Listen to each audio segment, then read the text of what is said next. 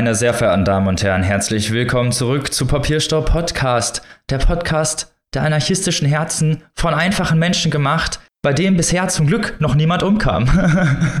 Mehr zum Folgentitel übrigens später. Wir sind natürlich wieder da, um euch die neueste Literatur an den Start zu bringen, aber ich bin natürlich wie immer nicht allein und habe meine liebsten Mitpodcasterinnen dabei, die mit mir hier der Literatur huldigen, so wie sich das gehört, für gute Literatinnen. Alles für das Buch, alles für den Club. zum einen darf ich erstmal begrüßen die liebe Annika, hallo. Hallihallo. Und die liebe Maike. Hallo und natürlich auch mit dabei der Master of Ceremony dieser Veranstaltung, der Robin. Hallihallo.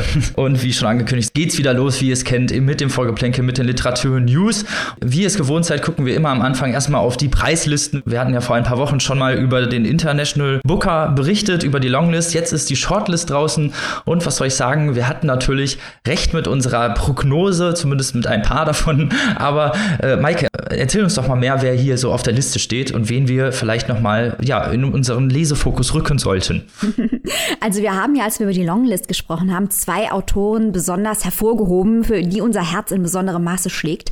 Das eine ist Ngui Wa Tiongo, der Nobelpreis-Favorit äh, der Herzen dieses Podcasts. Ähm, der hat es leider nicht auf die Shortlist geschafft. Äh, das macht aber nichts, weil der soll ja den Nobelpreis gewinnen. Also wartet auf unsere nächste Nobelpreisprognose. Wir werden ihn dort so lange vorschlagen, bis die einfach nicht mehr anders können, als ihm endlich diesen Nobelpreis zu geben. Aber schon letztes Mal haben wir gesagt, wir möchten, dass der International Booker Prize 2021 gewonnen wird vom hervorragenden David Diop. Und zwar für sein Buch Nachts ist unser Blut schwarz. Der International Booker Preis zeichnet natürlich internationale Literatur aus, die aus allen möglichen Sprachen ins Englische übersetzt wird. Das heißt, hier geht es um eine Übersetzung aus dem Französischen ins Englische. Entsprechend heißt das Ding dann At Night All Blood is Black. Die Übersetzerin ist Anna Moschowakis. Und wir drücken schwer die Daumen für dieses wunderbare Buch, das in Frankreich auch sehr, sehr großen Erfolg hatte. In dem Buch geht es um junge, schwarze senegalesische Soldaten, die im Ersten Weltkrieg für Frankreich kämpfen. Ein ganz hervorragendes Buch, sehr brutal, aber auch wirklich ganz fantastisch geschrieben. Wir feuern weiter David Diop an. Er soll diesen Booker gewinnen. Und bei uns habt ihr es wieder zuerst gehört. Wir haben es schon bei der Longlist vorausgesagt. Es wäre nicht das erste Mal, dass wir was von der Longlist voraussagen, was gewinnt. Oder beim normalen Booker haben wir ja sogar noch bevor die Longlist rauskam, vorausgesagt, dass am Ende sowieso Shaggy Bane gewinnt und genau das ist passiert. Also hört auf den Nostradamus Podcast. der, der Podcast. Aber ähm, weil wir ja auch die anderen ein bisschen würdigen wollen, nennen wir die vielleicht auch noch. Wer hat es noch hier auf die Shortlist geschafft? Auch bekannt hier in Deutschland, Eric Vouillard, ebenfalls aus Frankreich. Der Krieg der Armen, The War of the Poor, auch auf der Shortlist. Dann im Internet ein äh, ganz großer Hit. Im Internet wird ja auch immer die ganze Liste gelesen von einzelnen Lesegruppen. Könnt ihr euch auf Goodreads zum Beispiel informieren. Wir setzen uns ja auch immer dafür ein, dass ganze Nominierungslisten gelesen werden, um Bücher auch im Vergleich diskutieren zu können können. Das wird beim Booker immer in großem Ausmaß weltweit gemacht, wenn man da in den entsprechenden Foren schaut. Und dort ein großer Liebling, Maria Stepanova, aus dem Russischen übersetzt in Memory of Memory und ein anderer Favorit des Internets, aus dem Dänischen übersetzt Olga Raven, The Employees. Und dann haben wir noch zwei weitere Bücher. Ich quatsch schon lange noch. Robin, erklär du uns mal, was da noch auf der Liste steht. Dann haben wir noch The Dangers of Smoking Bed von Mariana Enriquez aus dem äh, Spanischen übersetzt und When We Cease to Understand the World von Benjamin Labatou auch aus dem Spanischen übersetzt. Wie du schon gerade sehr gut gesagt hast, Maike, immer schön Listen abarbeiten, ein bisschen mit in den Diskurs, macht doch immer Spaß und ich glaube, da bei der Shortlist habt ihr eine wirklich guten, gute Auswahl und hier ist ja noch, noch ein bisschen Zeit, sich vielleicht da noch ein bisschen reinzustürzen aufs Leselisten und vielleicht vielleicht mitzufiebern. Wir melden uns dann nochmal, wenn David Diop gewonnen hat. Und wenn er nicht gewinnen sollte, dann hat natürlich die Jury Unrecht und nicht wir, klar. Das gilt natürlich immer.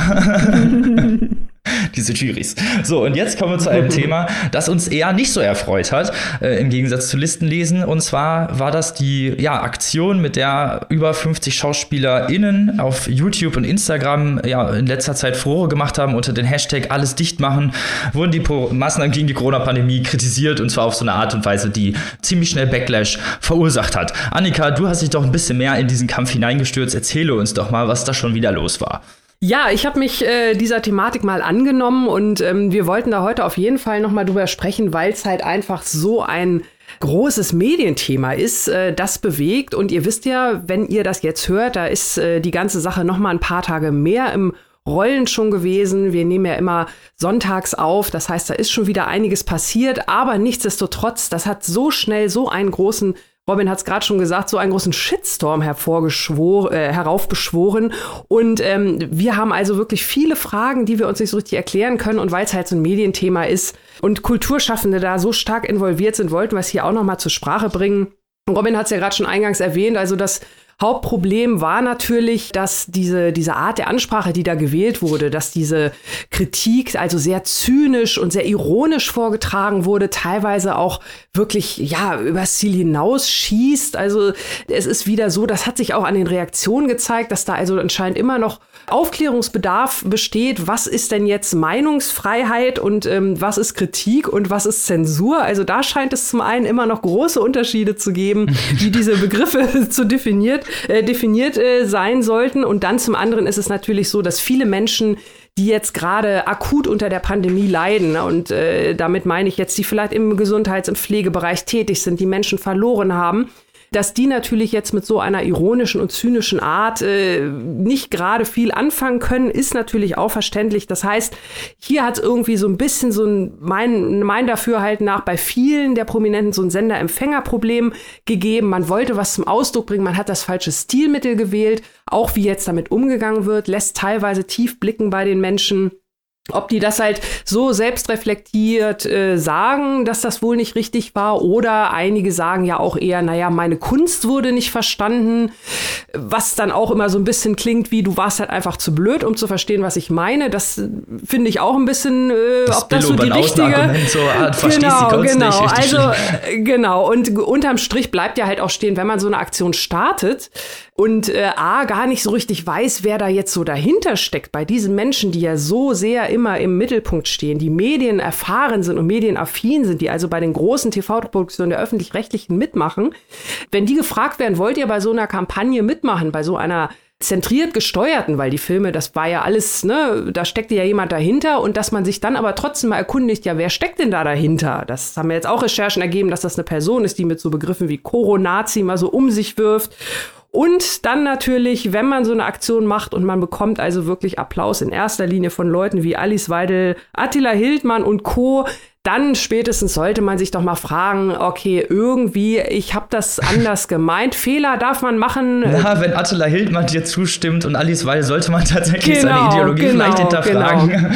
genau, also dieser Umgang mit der ganzen Thematik, äh, äh, ne, auch jetzt im Nachhinein, auch noch ein paar Tage später, wie sich da manche, die daran teilgenommen haben, äußern und das halt reflektieren oder nicht, das lässt auch tief blicken. Und wir sind also wirklich, ja, teilweise schockiert wie halt diese, diese Medienmenschen äh, jetzt, damit hätte ja keiner rechnen können. Doch, damit hätte man rechnen können. Oder wie seht ihr das?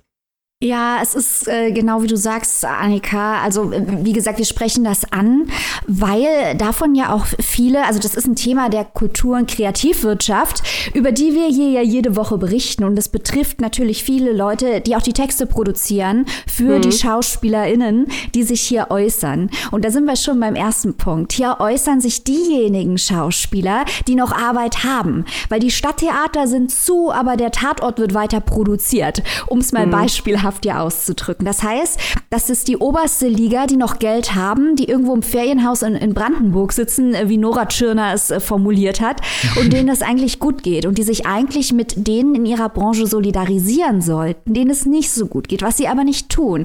Weil statt äh, konstruktiven Anmerkungen, weil niemand hat ja was äh, gegen Kritik an der Corona-Politik, es geht ja nicht darum, dass man keine Kritik äußern können soll, sondern es geht darum, wie man sie äußert und auch was die Kritikpunkte sind. Ist es konstruktiv oder destruktiv? Und das hier ist nur destruktiv. Und Annika mhm. hat ja auch schon angesprochen, dann das alles unter dem Deckmantel der Meinungsfreiheit zu tun. Also mhm. niemand spricht diesen Leuten ja ihre Meinungsfreiheit ab. Sie dürfen diese Meinungen ja ganz offensichtlich äußern. Ja, sonst hätte man die Videos irgendwie nicht gesehen. Ne? Also das widerspricht sich ein bisschen selber. Nur, nur die Meinungsfreiheit heißt ja nicht, dass man unwidersprochen alles Mögliche sagen kann. Es ist ja unsere Meinungsfreiheit und die Meinungsfreiheit vieler anderer, dass man dann äußern kann, ähm, dass man damit nicht einverstanden einverstanden ist. Und das muss man dann eben halt auch aushalten, wenn man sich da vorne in den ja. Sturm reinstellt. ja. Und äh, dann kommen wir zum nächsten Punkt.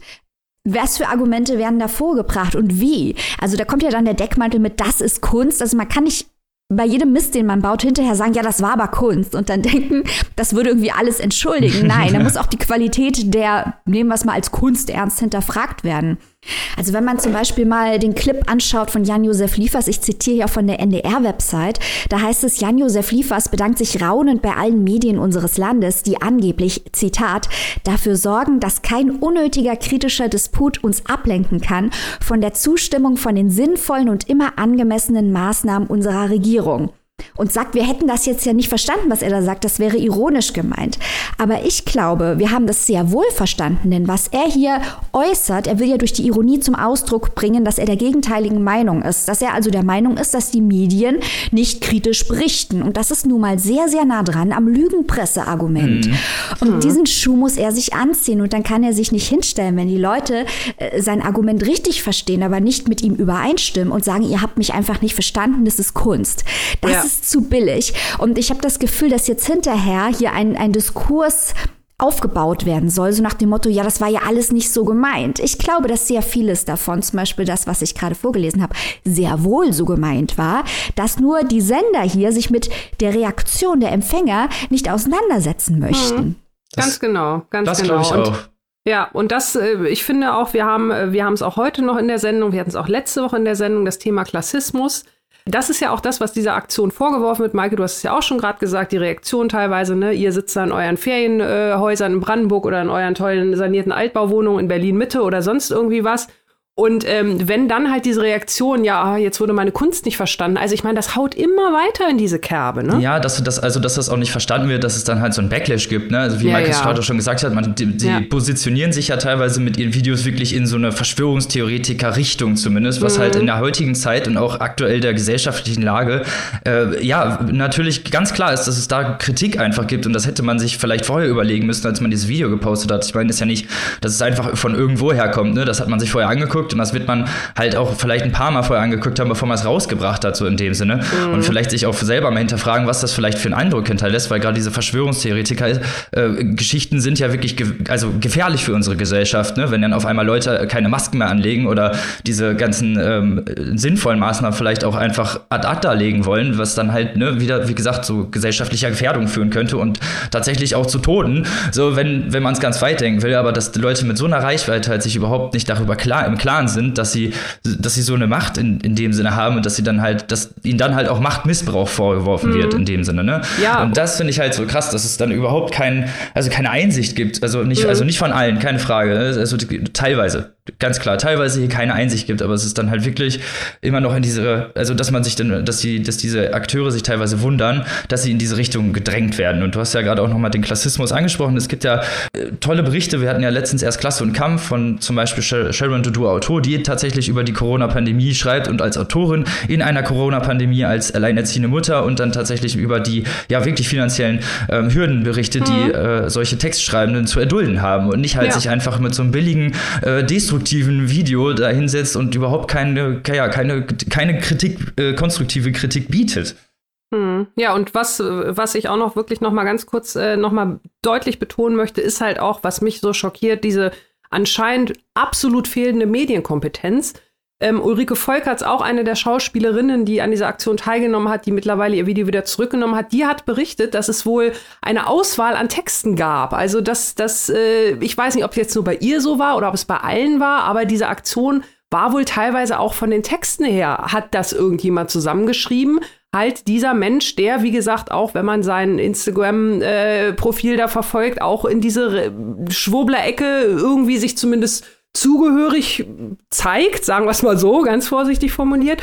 Und da frage ich mich dann halt, das sind diese Medienprofis, äh, die fallen da so schnell irgendwie äh, auf so eine, auf so eine Kampagne rein, haben die keine PR-Beratungen? Was ist denn da schiefgelaufen? Also jetzt mal ernsthaft und das nach über einem Jahr Pandemie, wo man sieht, was, was hier passiert, teilweise mit, mit gestandenen Prominenten. Also ich, ich weiß nicht. Man verzweifelt so ein bisschen, ne? Es gab ja letztens erst auf ProSieben auch nochmal diesen Bericht, ne, wo dann wirklich auch gezeigt wurde, wie so ein Leben von Krankenpfleger und Pflegerinnen äh, aussieht in dieser mhm. Pandemie und sich dann trotzdem halt immer noch dahinstellt und von außen, wirklich von jemand, der auch die ja wirklich mit diesen Jobs nichts zu tun haben, also wirklich systemrelevant, nicht in den Krankenhäusern sind mhm. und sich dann trotzdem diese Kritik ausüben. Ja. Es fehlt nur noch, aber ich kenne eine Krankenpflegerin, die findet das alles gar nicht so schlimm. ne? Nur mal so äh, parallel, denkt mal, woher ihr solche Sprüche kennt. Das ist das Einzige, was da noch fehlt. Aber das ist halt, und, und zum Abschluss möchte ich wirklich nochmal betonen, wir sind alle hier in dieser Pandemie, wir sind in unterschiedlichen Graden betroffen und wir sind alle betroffen. Und wenn man nicht völlig unter einem Stein lebt oder den Bezug zur Realität verloren hat, weiß man auch, was das für Leute bedeuten kann, die das bekommen, ähm, die andere verlieren, die in Berufen arbeiten, die direkt damit zu tun haben haben. Und ich bin dann auch ernsthaft erschüttert, wenn Leute wie Ben Becker, der sich immer als großer Brecht-Schauspieler inszeniert und sagt, ja, ich stehe hinter den Idealen von Bertolt Brecht, dann irgendwie nicht versteht, was eigentlich an dieser Aktion so schlimm ist. Da mhm. denke ich mir, ja, was, wie groß muss denn die kognitive Dissonanz sein, wenn du einen auf Brecht und, und Arbeitersolidarität machst und, und dann dich hinter so eine Sache stellst und dich beschwerst, dass du irgendwie am Set nicht von Porzellantellern essen kannst wegen Corona. Ja. Da frage ich mich halt wirklich.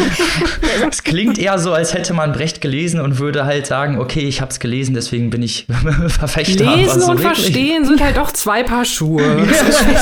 ich verstehe das einfach nicht und ich denke, es ist wichtig, wir gehören ja auch im weitesten Sinne zur Kultur- und Kreativwirtschaft und setzen uns hier, auch wenn nicht Corona ist, äh, für Debütautoren ein, für internationale Autoren ein, für, für junge Autoren ein. Und ich denke, das ist in der jetzigen Situation allen Leuten, denen die Kulturbranche wichtig ist und die wissen, in welcher Situation sie sind. Es ist deren Pflicht, solidarisch zu sein, alles ja. zu machen, um die zu ja. unterstützen, die sie unterstützen können. Und dass dann reiche Schauspieler sich derartig schädigend verhalten, ihren Kollegen in schlechteren Situationen gegenüber. Das finde ich wirklich, das finde ich wirklich krass. Ja, ja, ist enttäuschend, wirklich zu sehen. Und deswegen haben wir auch darüber berichtet, aber vielleicht ein, eine kleine Positivkonnotation am Ende. Es gibt, gab natürlich einen Backlash-Hashtag sozusagen, alle nicht ganz dicht. Die Videos sind wiederum ganz lustig. Die kann man sich mal gerne angucken. Und, ha und Hashtag alle mal eine Schicht machen, auch ganz neu. Genau, und Hashtag alle mal, genau. Da, wo man dann wirklich dann äh, vernünftige Beiträge vielleicht auch dazu hat oder zumindest äh, wenigstens lustige Kritikbeiträge zu der alles, alles macht dicht Aktion. So, und damit kommen wir von enttäuschenden Themen zu anarchistischen Themen. Brennende Herzen, Leidenschaft, ungewöhnliche Sprache. Maike, ich bin so gespannt, was du jetzt vorstellst. Das wird noch lange nachhallen und deswegen Fang auf. also äh, gleich mal vorneweg, äh, wenn Lisa Krusche eine Aktie wäre, dieser Podcast würde in sie investieren. bye, bye, bye. ähm, Lisa Krusche, wir haben äh, die Ankündigung für ihren Debütroman Unsere anarchistischen Herzen, um den es jetzt hier gehen wird, im Programm gesehen des S. Fischer Verlages und alle drei von uns sind unabhängig voneinander auf diesen Zug aufgesprungen, haben gesagt, wir müssen es auf jeden, auf jeden, auf jeden Fall machen. Warum, wer ist Lisa Krusche? Warum waren wir so heiß auf diesen Roman und warum hat sie unsere Hoffnungen nicht enttäuscht? Lisa Krusche wurde 1990 in Hildesheim geboren, hat dann an der HBK Braunschweig Kunstwissenschaft studiert und, und dort habe ich sie zum ersten Mal gesehen, beim Bachmann-Wettbewerb 2020 den Deutschlandfunkpreis gewonnen. Ihr könnt euch ihre Lesung auch noch im Internet angucken. Es ist auch sehr lustig, wie hinterher Jurymitglied Philipp Tingler einen Meltdown hat. Das ist wirklich, also guckt euch an, äh, ganz großes Tennis. Äh, da ist mir das erstmal aufgefallen, dann habe ich mal nachgeschaut, was sie eigentlich so gemacht hat und habe gesehen, es gibt da eine Anthologie, die ich auch empfehlen kann. Mindstate Malibu, da hat sie zusammengearbeitet mit Joshua Groß, der ja auch in regelmäßigen Abständen in diesem Podcast hier gefeiert wird für seine innovativen Texte.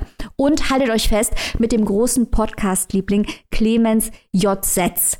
Also sie hat sich schon in exakt die richtige Gesellschaft begeben und ihre Texte zeigen auch, warum sie mit diesen Leuten arbeitet und was sie mit ihnen gemeinsam hat. Setz hat dann auch zum Buch, über das wir hier sprechen, gleich mal ein Blurb beigesteuert, den ich euch hier nicht vorenthalten möchte. Da heißt es, Lisa Krusche beseelt alles durch ihre starksinnig poetische und quecksilbrig mischfreudige Sprache und ihr endloser Einfallsreichtum zeigt mir und den meisten anderen Dichtern deutscher Sprache, wie steinalt und roboterhaft wir inzwischen geworden sind. Wenn das nicht der allergeilste Blurb ist, der jemals für ein Buch verfasst wurde, dann weiß ich auch nicht. das ist doch der Blurb, von dem man träumt, oder? Es ist natürlich vollkommener Quatsch, äh, dass Clemens Setz steinalt und roboterhaft ist. Clemens Setz ist ein großer Liebling dieses Podcasts Podcast. Wir feiern ihn, er ist der Größte, er ist der Beste. Aber mit dem Rest im Blurb hat er natürlich vollkommen recht. Nach all diesen Vorschusslorbeeren reden wir jetzt mal kurz drüber, worum es da überhaupt geht in dem Buch.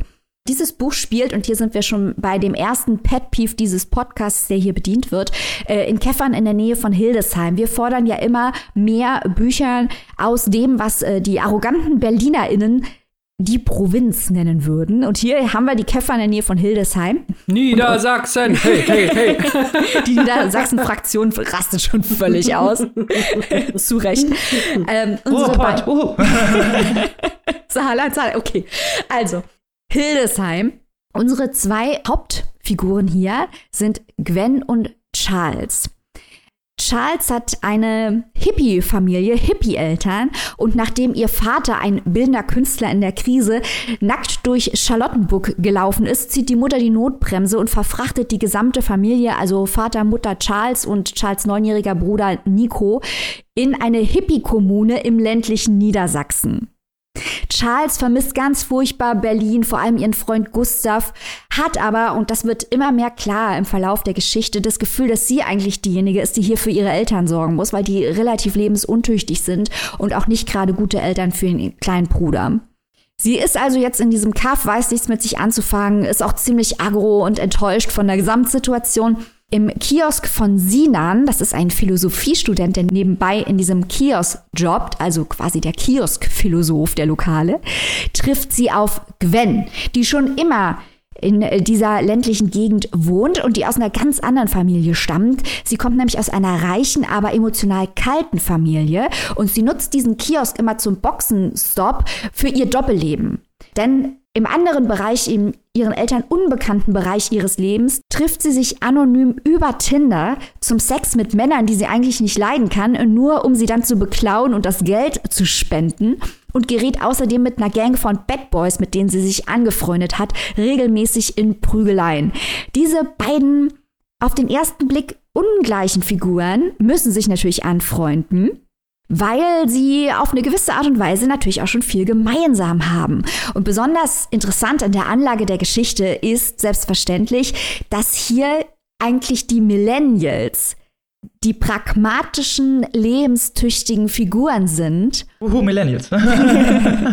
und äh, die Figuren, die die Millennials immer kritisieren, also zum einen die Hippies, zum anderen die Yuppies aus der Elterngeneration, dargestellt werden als komplett desillusioniert, als weitgehend lebensunfähig, als enttäuscht als diejenigen, die verdrängen, als diejenigen, die am Leben vorbeigehen. Und die Kinder sind diejenigen, die den Laden eigentlich am Laufen halten und die sich irgendwie nach Freiheit sehen, die sich nach Ehrlichkeit sehen, die sich nach Echtheit sehen. Und das ist eine ganz, ganz, ganz bezaubernde Geschichte, wie diese drei, Gwen, Charles und Sinan, sich zusammentun und sich gegen die Anwürfe der Welt verteidigen, vor allem die Anwürfe ihrer Familien im Fall von Gwen und Charles. Und das Ganze gibt einem so ein kleines bisschen den Vibe von Chick von Wolfgang Herrndorf, obwohl es von der formellen Anlage her komplett anders ist. Aber trotzdem hat es mich emotional ähnlich getroffen wie Chick von Herrndorf. Also wer das mochte, der ist hier bestimmt auch richtig. Wie Robin eben aber schon angedeutet hat, ist ähm, ganz besonders hier die Sprache, die verwendet wird. Also erzählt wird das Buch konsequent in kurzen Kapiteln, abwechselnd aus den Perspektiven von Charles und Gwen. Besonders stark und hier Pet Peeve von Clemens Setz kann man auch in meinem Interview mit ihm nachhören, wie er sich dazu äußert. Die Einbindung von digitaler Kommunikation, das macht Lisa Krusche ganz fantastisch. Denn sie macht es nicht auf so eine ostentative Art und Weise, oh schaut, hier ist ein WhatsApp-Verlauf, ich bin so modern, sondern es ist wirklich eingeba eingebaut, dass man diese Art der Sprache und die Art der Menschen wiedererkennt. Das ist einfach natürlich und authentisch und bringt dem Ganzen gewisses, gewisses Tempo und großes Charme, weil eben die digitale Kommunikation als das dargestellt wird, was es für uns mittlerweile ist, nämlich eine ganz normale Form der Kommunikation, keine andere oder Mangelkommunikation, wie es ja häufig von älteren Generationen dargestellt wird, sondern eine normale Kommunikationsform, eine wichtige Kommunikationsform, die ergänzend zur Face-to-Face-Kommunikation hier abgebildet wird. Und das wird wirklich gut gemacht. Wir lesen über WhatsApp, über Tinder, über Instagram. Das kommt alles hier auf eine natürliche natürliche Art und Weise vor.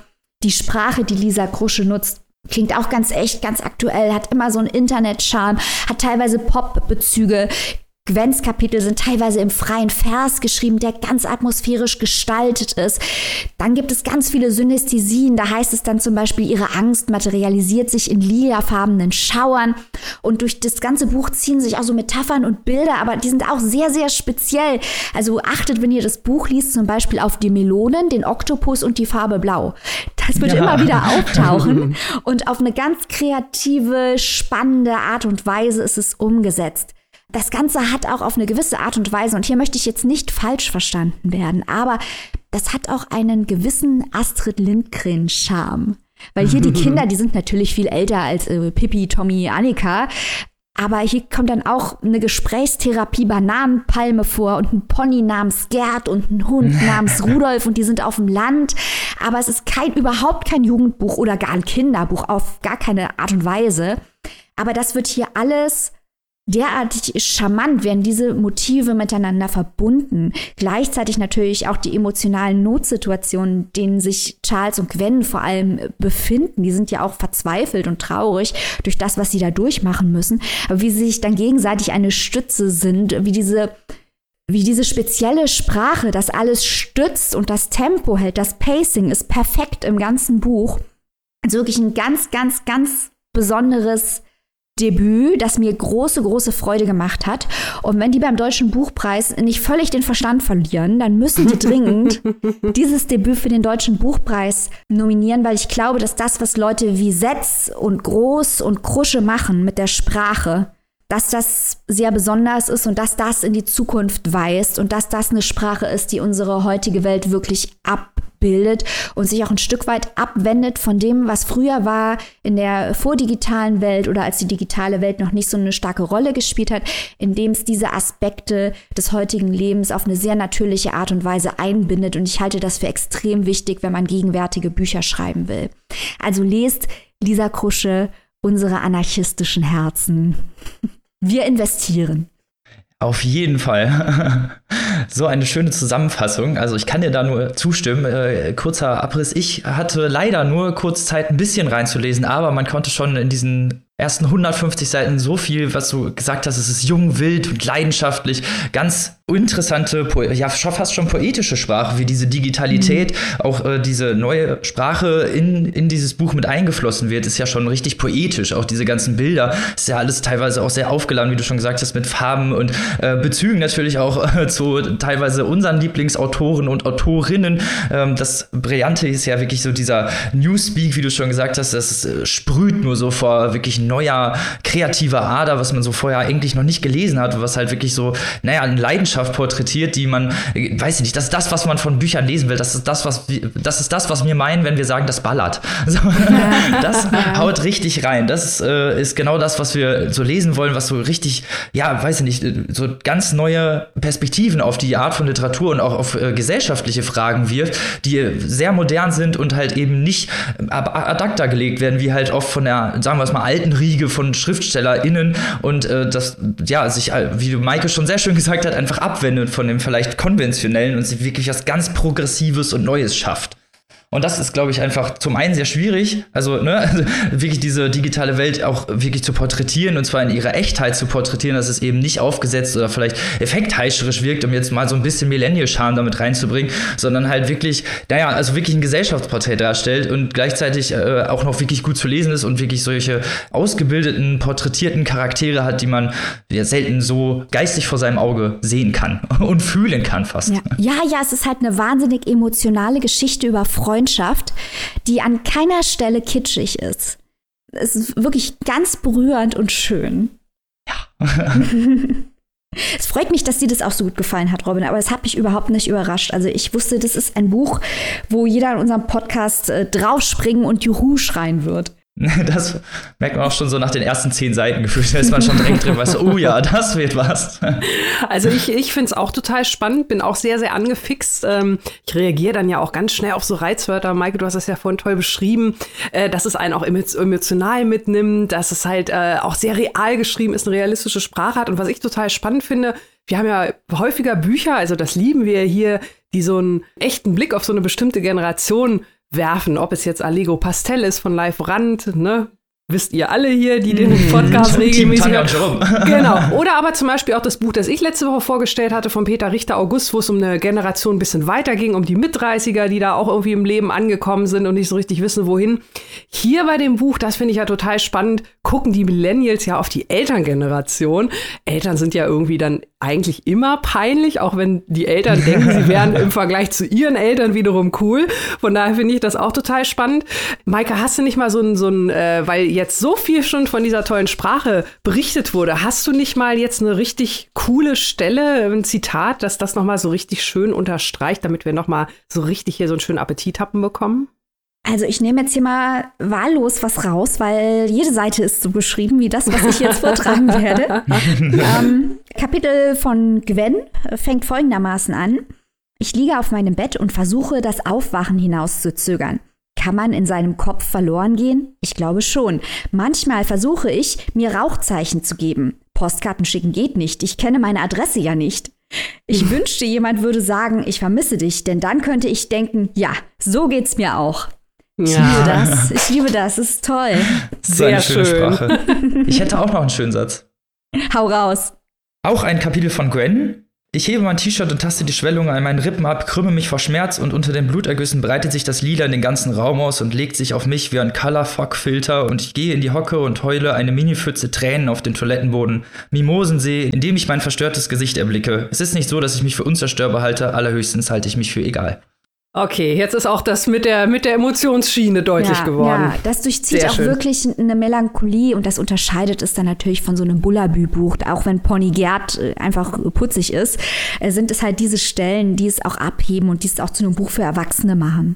Auf jeden Fall. Und ich finde, das äh, porträtiert auch sehr gut das, ja, das Generationsgefühl, finde ich. Also diese, ne, diese teilweise vielleicht Lethargie gepaart mit so äh, in der fast Diskrepanz gesetzten Leidenschaft, die dazusteht und die teilweise halt sehr, sehr unterschiedliche Richtungen ausschlägt. Also wirklich so toll gemacht. Ein brillantes Buch, Leute. Kauft euch das. Apropos, Maike, wo kann man sich denn dieses brillante Buch erwerben? Also, Lisa Krusche, unsere anarchistischen Herzen, ein Debütroman, unterstützt DebütantInnen in der Pandemie und vor allem dieses Buch, denn es ist fantastisch, ist erschienen bei S. Fischer. Es sieht in der gebundenen Version auch sehr schön aus und kostet 23 Euro. Die keimfreie E-Book-Edition ist für 19,99 Euro erhältlich. Das klingt doch fair. so, Guter Deal. auf jeden Fall machen. genau, guter Deal. Also investiert eure Aktien in Lisa Krusche, so wie wir das getan haben. Und euer Geld. So, und jetzt kommen wir zum nächsten ungewöhnlichen Roman dieser Folge. Und zwar habe ich mitgebracht, wie alles begann und wer dabei umkam. Geschrieben ist das von Simon Urban. Geboren ist er 1975 in Hagen, hat äh, Germanistik in Münster studiert, also ein Homeboy. Deswegen natürlich direkt schon mal sympathisch. Wir sind heute hart regional unterwegs. Ja, ja, ja, ja, ja. Ein bisschen muss er sein. Äh, Das ist jetzt sein vierter Roman. 2013 war er Writer in Residence beim International Writing Programm der Universität Iowa und für die ARD schrieb er die Erzählvorlage zum Spielfilm Exit, der 2020 herauskam. Wie alles begann und wer dabei umkam, geht allerdings, ist ein Schelmenroman. Er geht um einen jungen Juristen äh, und bevor, das Roman, bevor der Roman anfängt und bevor ich jetzt dazu komme, um wen es hier geht und um was es sich handelt, es geht vor allem um Gerichtbarkeit, es geht um die Judikative und auch äh, wie, naja, die Gerichtbarkeit die Leute beeinflusst und wie das Ganze von, von so einem jungen Juristen gesehen wird. Ein Schelmenroman, wie ich gerade schon gesagt habe, da muss man jetzt selber, vielleicht wenn ich gerade gleich erzähle, wie, um wen es sich handelt, selber entscheiden, ob das denn wirklich so ein Schelm ist, wie man sich den so vorstellt. Aber ähm, es ist auf jeden Fall so angelegt. Es beginnt mit einem Brief aus dem Todeszellentrakt hinaus. Also unser Protagonist JH in dem Brief äh, sitzt im Todestrakt und sitzt für etwas ein und äh, erzählt in den nächsten laufenden fünf, über 500 Seiten in zwei Teilen seine Geschichte. Die Geschichte beginnt 1984 bei unserem Protagonisten Justus Hartmann, wie man dann irgendwann durch etwas Nachfahren herausfindet, äh, wohnt äh, in einem Bungalow in der Nähe von Stuttgart mit seinen Eltern, die in der Souterrain-Wohnung der Großmutter leben. Die Großmutter ist eine sehr herrschsüchtige Sozia Soziopathin, wie er sie selber beschreibt, die die Mutter ständig piesackt und beleidigt. Äh, also er lernt sie von Anfang an als sehr, sehr herrschsüchtige Person kennen.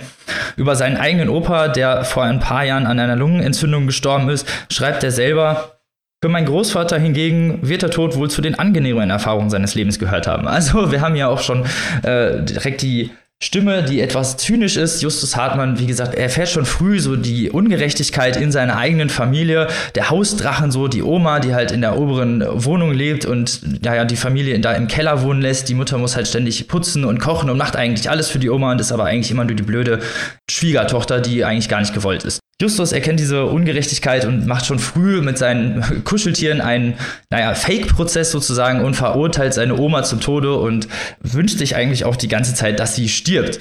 Dieser ausgeprägte Gerechtigkeitssinn führt dazu, dass er Jura studieren möchte und so begleiten wir ihn auf den Weg nach Freiburg in die Universität. Er ist, ja, wie gesagt, brennender Jurist, tut sich schon sehr, sehr früh als guter Student hervor und ist im vierten Studienjahr, als er ein Tutorium leiten darf. Angefixt durch äh, einen, ja, nenne ich es mal, Spiel mit seiner Kommilitonin Sandra, mit der er beide, wie beide betonen, keine sexuellen Gefühle hegt, haben sie ein Wahrheitsexperiment erdacht, in dem sich beide wirklich die schlimmsten Dinge an Äußerlichkeiten sagen, die man sich gegenseitig sagen kann. Aber dieser, naja, dieser kurze Moment an Wahrheit und vielleicht auch Verletzlichkeit macht Justus süchtig nach mehr. Und in seinem Tutorium macht er eine List oder bezieht eine List durch, indem er seine Studenten äh, dazu bringt, einen Vertrag zu unterschreiben und sich gegenseitig ganz, ganz schlimme Wahrheiten, so, ein, so eine ganz schlimme Wahrheit ganz tief drin zu erzählen, um sich daran zu ergötzen. Ein weiterer Teil seines Lebens geht darauf, dass er ein inoffizielles Strafgesetzbuch schreibt. Ja, ihr habt richtig gehört, er setzt sich hin und findet die Stra das Strafgesetzbuch ziemlich unfair. Er führt dafür auch immer wieder Fälle an, äh, sowohl fiktive als auch tatsächlich in Realität äh, existierende, um seine Idee dem Leser und der Leserin näher zu bringen. Äh, man merkt aber relativ schnell, dass er ein, ja, ein ziemlich narzisstischer Egomane ist, der sich halt eigentlich nur für sich selber interessiert und auch dieses inoffizielle Strafgesetzbuch eher so eine naja, so eine Obsession einfach von ihm ist, um sich als Gottheit eigentlich darzustellen und halt ein neues Strafgesetzbuch nach seinen Vorstellungen zu schreiben, in dem halt die Straftäter viel, viel stärker bestraft werden, als sie das im aktuellen Gesetzesentwurf tun. An seiner Uni kommt nämlich irgendwann eine neue Professorin, eine neue Leitprofessorin, die ihr Studium in Berlin abgeschlossen hat und dadurch bekannt geworden ist, dass sie eine sozialere Form der Gerechtigkeit finden möchte und erstmal das Menschliche am Täter sehen möchte und nicht auf Bestrafung, sondern auf Rehabilitation setzt, was ihn tatsächlich sehr in Rage geraten lässt. Bei einem Vortrag von einem Stipendium, was er bekommt, bricht er danach alle Brücken zu seiner Universität ab und verschwindet ins Ausland. So viel so zu Justus Hartmann und erstmal dem Inhalt. Da, da, kommen natürlich noch, also es kommen viele Fragen von Gerechtigkeit. Es geht halt viel, wie gesagt, um die Judikative, um das Justizsystem und auch teilweise um Justizirrtümer. Justus selber, also unser Protagonist, beschäftigt sich sehr, sehr stark mit diesen Feinheiten des Rechtssystems, aber es ist nicht das Einzige, was hier im Vordergrund steht. Im Vordergrund steht natürlich vor allem erstmal Justus Hartmann und sein Leben als Jugendlicher auch, äh, also wir erleben ihn als Kind, als Jugendlicher, wie er, wie er selber sagt, als pickliger Teenager keine, keine erotischen Fortschritte macht und von den Mädchen eigentlich nur als asexuelle Qualle wahrgenommen wird, wie er selber sagt, und sich dann zu einem ziemlich ja zurückgezogenen Erwachsenen entwickelt, der ganz, ganz seltsame Vorstellungen davon hat, wie Emotionalität zu funktionieren hat und ähm, ja auch immer wieder Leute unter seinem Verhalten leiden lässt und das aber auch überhaupt gar nicht versteht. Also man merkt durch diesen Text, weil es auch aus der Ich-Perspektive geschrieben ist, steckt man halt in Justus Gedanken und dadurch merkt er selber natürlich nicht, was er anderen Leuten antut, man aber als Leser häufig die sich denkt, okay, das war jetzt aber ziemlich kalt oder fies oder gemein. so, also ein ziemlich, wirklich ein ziemlich unsympathischer Protagonist, aber das macht gerade irgendwie den Charme so ein bisschen des Buches aus, weil gerade dadurch diese narzisstische Neigung kann er halt dieses inoffizielle Strafgesetzbuch schreiben, weil er dann glaubt, dass er jede Ungerechtigkeit ausbügeln kann und dass dann jede, jedes Urteil gerecht ist und fair, was halt eigentlich, also was halt einfach auch nicht möglich ist. Er hängt sich häufig an Gesetzirrtümern auf oder halt an Justizirrtümern, um an diesen äh, wenigen Beispielen halt festzumachen, äh, dass das gesamte Gesetz eigentlich ein kompletter Irrtum ist. Der Roman besticht vor allem halt durch auch so Mini-Geschichten. Justus begegnet immer wieder äh, anderen Personen und dann werden immer wieder Geschichten von, so Mini-Geschichten von anderen Personen erzählt oder auch so Mini-Geschichten aus seinem eigenen Leben, die hier ein sehr interessantes ja, Bild geben. Äh, sprachlich ist das Ganze sehr hochgestochen. Also wir haben hier einen Protagonisten, der das Ganze aus der Retrospektive erzählt, ja aus seinem Todestrakt sozusagen raus. Und dieser Roman ist halt auch in zwei Teile geteilt. Einmal ist das halt so seine Jugend und einmal so dieser zweite Abschnitt in anderen Gefilden. Und dadurch, diese Sprache ändert sich halt dadurch eben nicht, aber durch diese Retrospektive, äh, durch dieses retrospektive Verhalten hat man halt immer so einen gleichbleibenden Tonus, der einen doch relativ gut in den Roman hineinzieht. Das Einzige, was mir ein bisschen negativ aufgestoßen ist, dass teilweise diese juristischen Feinheiten doch ein bisschen sehr überbordend dargestellt werden. Also ich fand es jetzt nicht zu viel, man muss ja auch irgendwie wirklich die, man muss ja auch das Fach in, der, in dem Sinne verstehen, dass man halt auch nachvollziehen kann, was gemeint ist, aber es war halt doch ein bisschen sehr viel Latein an einigen Stellen oder dann wirklich sehr viele Zitate aus teilweise äh, Gesetzestexten, die dann für mich für ein bisschen drüber waren, aber das ist jetzt vielleicht auch einfach persönlicher Geschmack. Was man hier nicht erwarten darf, was hier nämlich so vielleicht das Buch ein bisschen suggestieren mag, von außen zumindest, äh, ist, dass es eine Rache oder so eine Selbstjustizgeschichte ist, so ist es nicht. Ich hatte letzte Woche bei den Schlagworten gesagt, das ist Selbstjustiz und äh, dunkler Rächer. Das ist hier, da darf man jetzt nicht so drauf aufspringen. Das ist jetzt hier keine billige Effekthascherei von wegen, ja, okay, äh, hier geht es um jemanden, der einfach durchdreht und dann, ähm, naja, seine seine Zynik über das Gesetz an Leuten auslässt, wo er denkt, dass das verdient hat. Also hier ist, ist kein irgendwie dunkler Rache-Selbstjustizroman, aber dadurch fand ich ihn halt doch sehr zugänglich und er hat wirft halt sehr interessante und gesellschaftlich relevante Fragen auch darüber über Ethik und Moral auf und vielleicht auch darüber, wie weit wo das Gesetz einschränkt oder wo das Gesetz vielleicht auch einfach seine Grenzen hat. Das ist ja aber, darf ich mal, darf ich mal äh, fragen, unter anderem auch aus Gründen, das klingt ja alles ganz schön schwer für einen Schelmenroman, so wie es ja angekündigt war. Ist, ist es schelmig genug für einen Schelmenroman oder überwiegt doch? Weil also gerade so jetzt, äh, dass das äh, so die, die letzten, äh, sage ich mal, äh, die letzten Sätze oder Absätze, die du geredet hast, äh, da dachte ich, oh, wo ist der Schelm geblieben? Ist es so oder ist es nicht so? Das kann man natürlich so oder so sehen. Also ich persönlich, mir hat so ein bisschen das Schelmige gefehlt. Es ist ja normalerweise ah. jemand, der aus armen Verhältnis kommt und sich dann halt durch Abenteuer durchschlägt und dadurch gesellschaftliche äh, Stigmatas oder Probleme halt in den Vordergrund rückt. Das war hier so, das ist hier zwar auch natürlich der Fall, wie gesagt, mit dieser Richtbarkeit und mit seinem Strafgesetzbuch und diesen ganzen Kritiken, die er darüber aufwirft. Andererseits ist er mir ein bisschen zu unschelmig, sozusagen. er, ist, äh, okay. er ist relativ schnell in diesem Jurastudium, er ist sehr bekannter Student. Er wohnt zwar jetzt nicht in krassen Verhältnissen, also es ist jetzt hier keiner, kein reicher Bubi oder sowas. Also in dem Sinne passt es schon auf den Schelm-Roman an sich. Ich hätte gerne aber für einen richtigen Schelm-Roman mehr Schelm gehabt. Also okay. es hätte ein bisschen, bisschen prägnanter, ein bisschen vielleicht böser sein können. Habe hab ich das also richtig verstanden zwischen den Zeilen quasi? Sehr ja, schön. ja, hast du schon richtig verstanden. Ich hätte auch gleich noch mal eine Frage zur Juristerei, weil ich finde, äh, diese Diskussion über Gesetze und wie sie gestaltet sein sollen, finde ich wahnsinnig interessant, weil das Gesetz ist ja zwangsläufig so angelegt, dass es eine ganze Vielzahl von äh, Fällen abdenken muss und unter einzelne Normen, wo sich dann der Spezialfall, der konkrete Fall drunter subsumieren lässt, weil anders wären ja unsere Gesetzbücher so dick, da könnte ja keiner mehr durchblicken, wenn für jeden möglichen Fall es genau ein Gesetz gäbe. Das ist wahrscheinlich für jede Straftat schon so ein Riesenbagger an. Die Gesetzbücher an sind, sind, ja jetzt schon komplex genug. Ähm, deswegen aber meine Frage, weil du sagst, jetzt hatte ich, obwohl das total spannendes Thema ist, nicht richtig mitgenommen. War dir das zu trocken formuliert oder war dir das nicht, war dir das unter Niveau diskutiert, dass du gesagt hast, hey, diese Fragen, die hier aufgeworfen werden, werden dann nicht ausreichend tiefschürfend diskutiert? Also warum konnte dich dieser Aspekt der Diskussion von einzelnen Rechtsnormen, gut, wenn ich das so sage, klingt es auch ganz trocken, aber mich interessiert sowas. mich interessiert sowas. Warum hat es dich hier nicht mitgenommen? Weil da geht es ja auch um gesellschaftlich sehr relevante Fälle und auch um eigentlich Fälle, die sehr flashy sind. Da geht es ja jetzt nicht um Verwaltungsrecht, Strafrecht, da geht es ja um Strafrecht.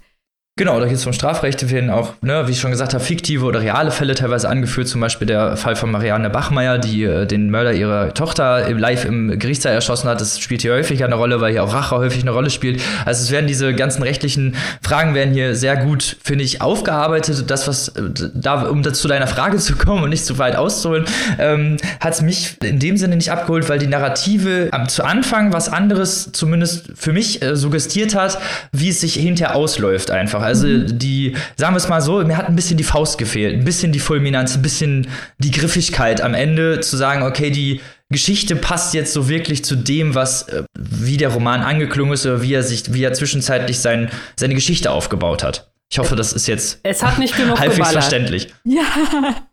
Ja, ich darf, ich darf ja nicht spoilern. Es ist schwierig, ohne, ohne dann Details zu verraten, wieso es das macht. Aber es war halt, es hat halt dahinter kein so fulminantes Finale, wie ich mir das gewünscht okay. hätte, sagen wir es so. Verstehe. Bleibt hinter seinen Möglichkeiten. Ein bisschen schon.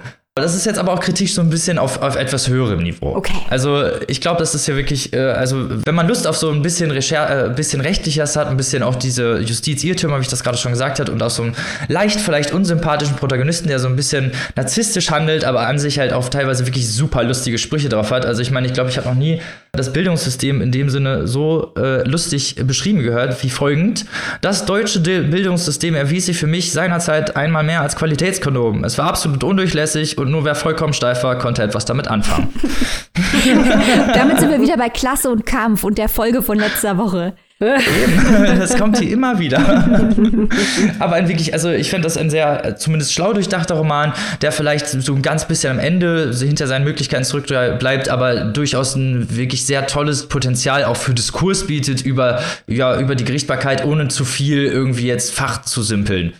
Im, im Endeffekt. Zwischenzeuglich ein bisschen schon, aber. Also mich hast du jetzt gekriegt. Ich würde das jetzt gerne lesen. Das ist doch schon mal gut, das freut mich. Wo kann ich das denn jetzt käuflich erwerben, Chef?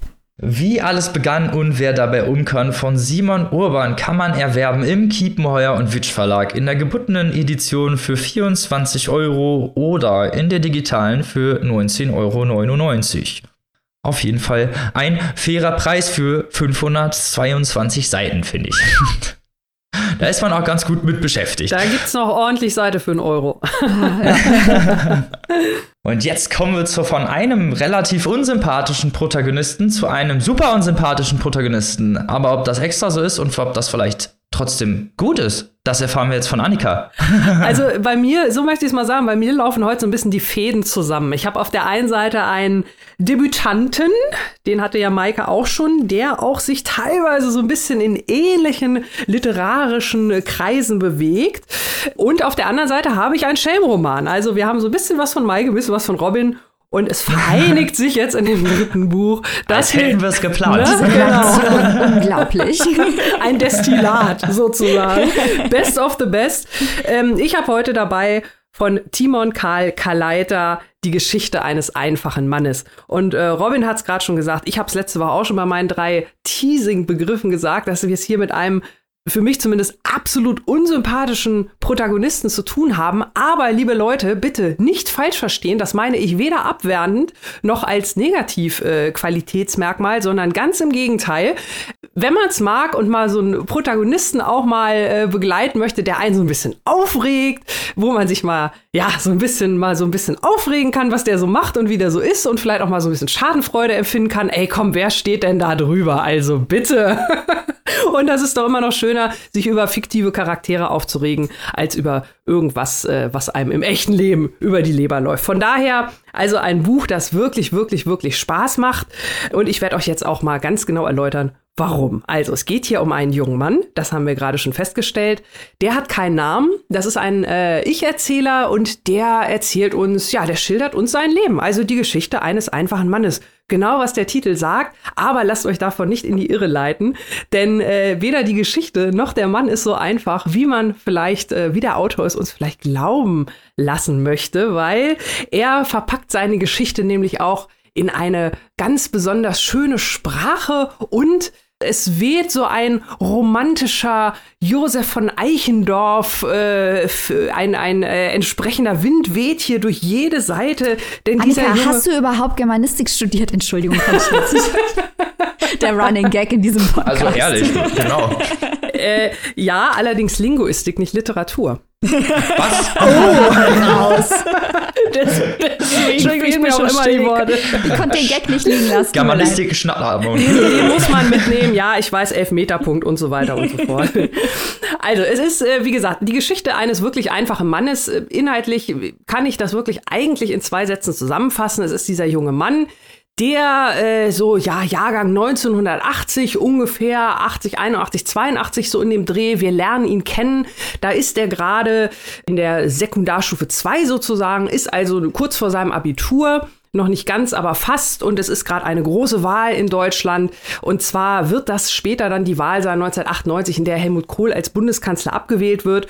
Und wir lernen unseren Protagonisten also so kennen, dass er in dieser Wahl, äh, in diesem Bundestagswahlkampf äh, der Einzige ist, der das kleine Kohlfähnchen schwenkt, während alle seine Klassenkameradinnen also den Wandel herbeisehnen nach der großen, langen Ära Kohl und unser Protagonist allerdings ähm, jemand ist, der Veränderung scheut. Also da ist schon mal gleich so ein bisschen ähm, festgelegt. Wir, wir merken also schnell, wir haben es hier mit jemandem äh, zu tun, der jetzt vielleicht nicht unbedingt so immer mit dem Strom schwimmt, der so sein eigenes Ding macht und das zieht er auch knallhart durch, weil er ist der Meinung, er ist zwar ein einfacher junger Mann aus einfachem Hause, also seine Eltern sind Arbeiter sozusagen, er kommt aus der Arbeiterklasse, aber warum sollte ihm denn nicht die ganze Welt offen stehen? Warum sollte er sich nicht einfach das nehmen, was er will, was er möchte und ähm, so leben, wie es ihm Spaß macht, ohne Rücksicht auf Verluste? Also das ist so ein bisschen das ähm, Mindset dieses jungen Mannes und genau. So gehört sich das doch für einen Schelm. genau, genau mit dieser Einstellung. Keiner kann ihm was anhaben. Er ist zu hören bestimmt er äh, besitzt eigentlich alle Privilegien, ihm steht eigentlich alles offen. Also mit genau diesem Mindset stolpert er also durch sein Leben, äh, stolpern deswegen, weil irgendwie äh, wurstelt er sich irgendwie immer durch. Links und rechts bleiben äh, Freunde und Familie quasi auf der Strecke. Und ähm, er äh, wuselt sich aber irgendwie durch, schafft es, ähm, sich immer wieder aufzurappeln, so möchte ich es mal sagen.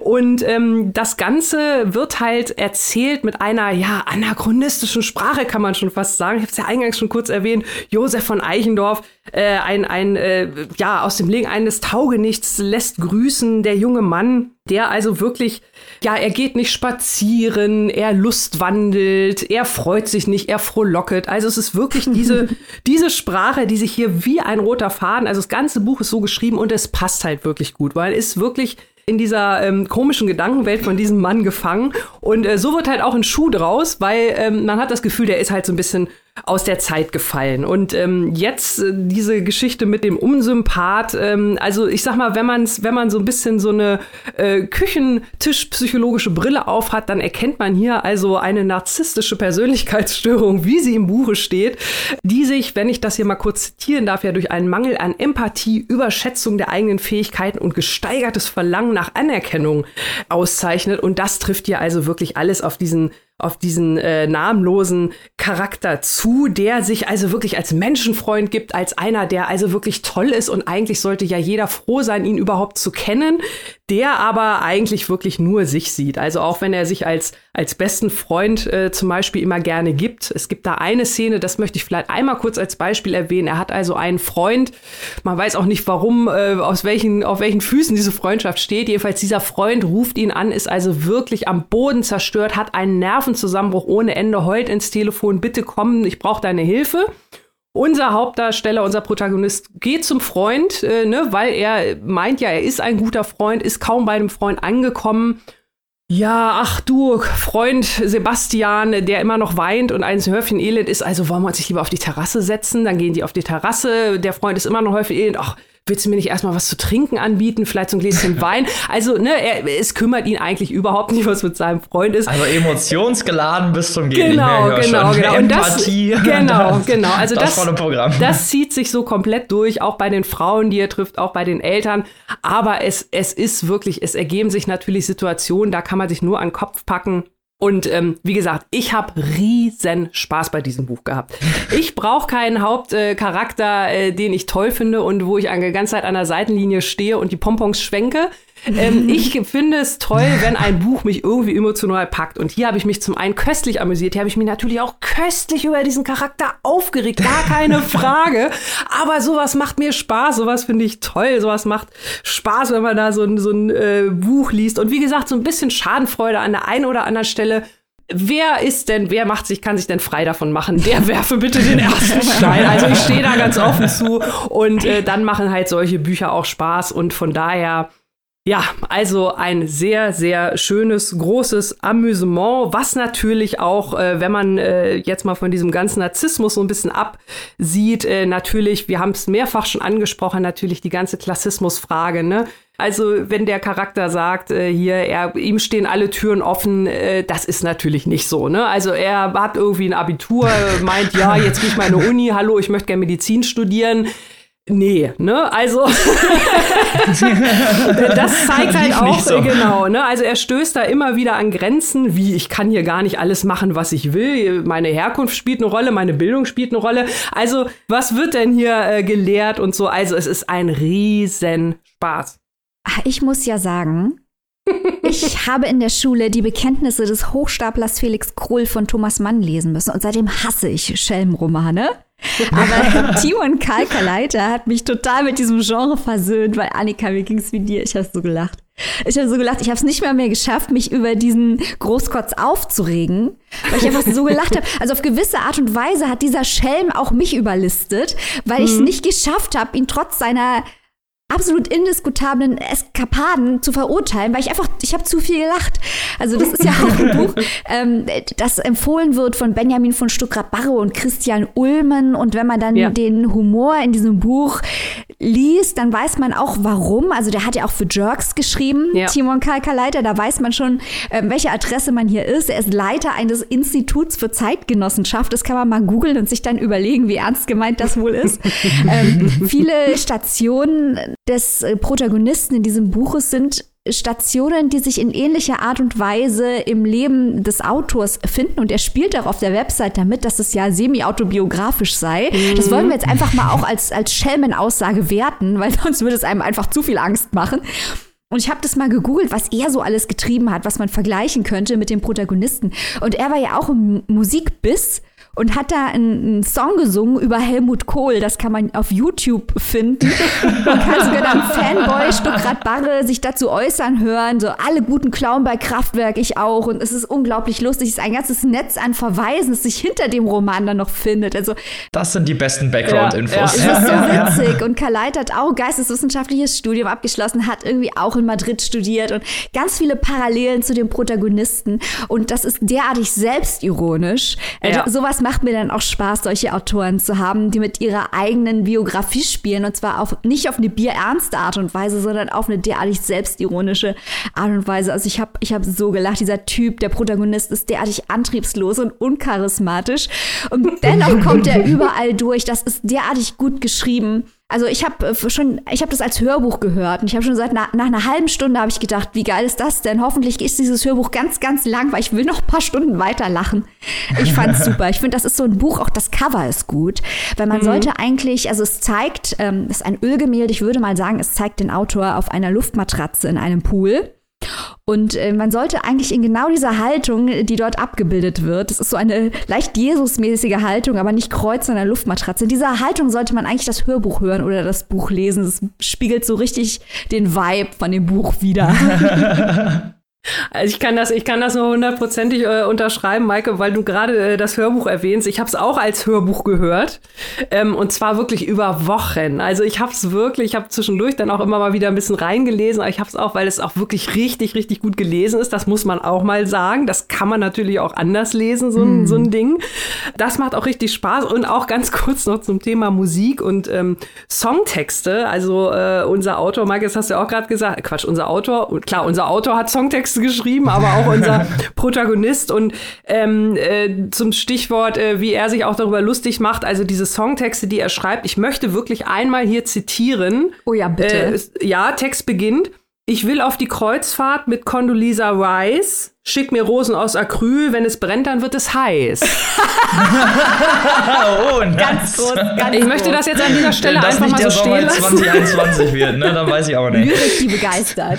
Genau, genau. Also es ist wirklich, das Buch spielt mit so vielen Sachen, auch mit, mit so vielen äh, Szenen und äh, da kann man auch wieder einen Bogen schlagen und sagen, ja, so geht Ironie und äh, so kann das dann auch funktionieren. genau, man kann das auch intelligent machen mit der Ironie. Zwinker, mhm. zwinker, zwinker. Genau. Ich konnte auch ein bisschen reinlesen. Ich war, glaube ich, jetzt der Einzige, der es nur gelesen und nicht gehört hat. Und ich habe mich trotzdem bekotzt vor Lachen. Also so ist nicht. Es ist auch zum Lesen ein sehr, sehr großer, sehr, sehr lustiger Spaß. Ja. Diese aggressive Arroganz, die ist ja so dermaßen drüber, dass man halt eigentlich von Anfang an ja weiß, dass, dass es sich hier irgendwie ein bisschen um Ironie handelt. Andererseits finde ich zumindest, deswegen fand ich ihn fast schon ein bisschen sympathisch, zumindest in seiner Schelmenrolle, war, dass es so ein bisschen den Narzissmus von uns allen so porträtiert. Jeder denkt sich ja mal, ja, wieso kann, wieso ich denn nicht? Wieso, ne, ja. wieso scheint das Licht nicht denn mal auf mich? So, und er hat halt einfach diese Attitude den ganzen Tag. das ist halt, das ist das Lustige. Das ist völlig richtig, ja dass es so mit dieser Menschlichkeit, Menschlichkeit spielt, dass wir uns alle so ein bisschen als Hauptdarsteller unseres eigenen ja. Lebens sehen und alle anderen so ein bisschen die Nebendarsteller sind. Und diese, mit dieser Ideologie spielt er halt so witzig und so gut und so einmalig, ja. dass man das, also dass es ein außergewöhnliches Schauspiel von, von Arroganz ist, das halt so dermaßen drüber ist, dass es halt also jegliche Humor-Lachmuskeln äh, sprengen wird. Auf jeden Fall. Also ich fand, ich fand wirklich die, die, die Stellen immer am besten oder fast am, im, am schlimmsten. Also gar nicht so sehr jetzt vielleicht auf ihn bezogen, ne? weil wenn man durch so eine Brille guckt, okay, dann muss man die halt vielleicht ab und zu mal häufiger putzen.